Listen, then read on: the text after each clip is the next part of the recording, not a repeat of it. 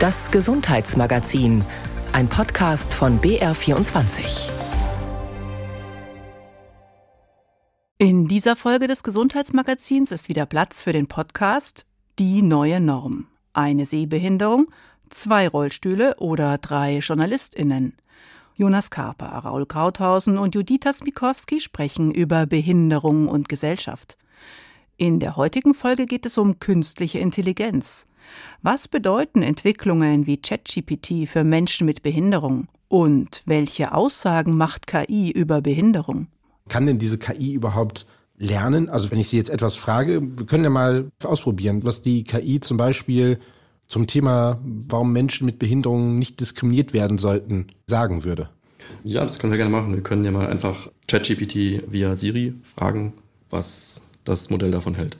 Warum darf man Menschen mit Behinderung eigentlich nicht diskriminieren?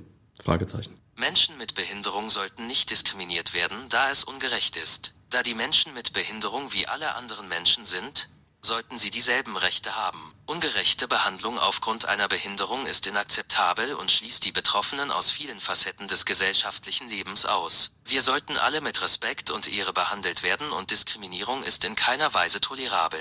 Ja, also grundlegend erstmal richtig. Da würde ich jetzt einfach mal mitgehen. Ja. Natürlich sehr, sehr oberflächlich. Ja, ziemlich. Man möchte es gern, dass in Zukunft vielleicht äh, das noch ein bisschen deutlicher oder, ich will nicht sagen, radikaler gesagt wird, dass eben es zum Beispiel die UN-Behindertenrechtskonvention gibt und diese Informationen kamen jetzt ja gerade alle gar nicht. Kann ich dafür sorgen, dass das in Zukunft, wenn irgendjemand anders diese Frage stellt, das quasi in der Antwort mit drin ist?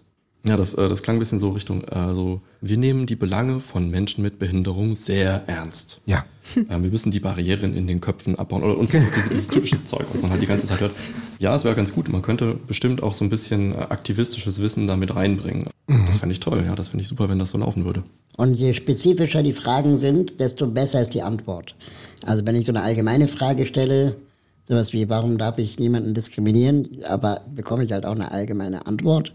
Aber wenn ich jetzt sagen würde, in der UN-Behindertenrechtskonvention steht was genau in Bezug auf, keine Ahnung, inklusive Bildung, könnte er einem das rezitieren, theoretisch. Ja, das würde funktionieren, ja. Da würde auch was Sinnvolles dabei rauskommen. Das heißt also, ja, man ist selbst beim Fragen immer dafür verantwortlich, so viel Kontextinformation wie möglich mitzugeben. Ich glaube, da ist auch so ein bisschen der Knackpunkt. Ähm, als ich mich mit dir unterhalten habe, Sebastian, im, im Vorhinein, war auch für mich so total der mind-blowing Punkt, als du gesagt hast, die Antworten müssen nicht stimmen. Und ich so, hä, wie? Ich, ich frage doch hier gerade irgendwie so eine allwissende Maschine, die, die es noch mal in meinem Kopf so war und sie kann mir einfach kompletten Stuss erzählen. Und das hätte ich eben überhaupt nicht gedacht. Also wir sind eben doch noch dafür verantwortlich, das alles nochmal zu checken und ja. Ja, aber sowas von.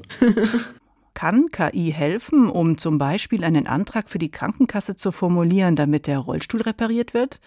Diese Frage und viele andere besprechen Jonas Karper, Raul Krauthausen und Judita Smikowski in der aktuellen Folge des Podcasts Die neue Norm. Zu finden ist er in der ARD-Audiothek.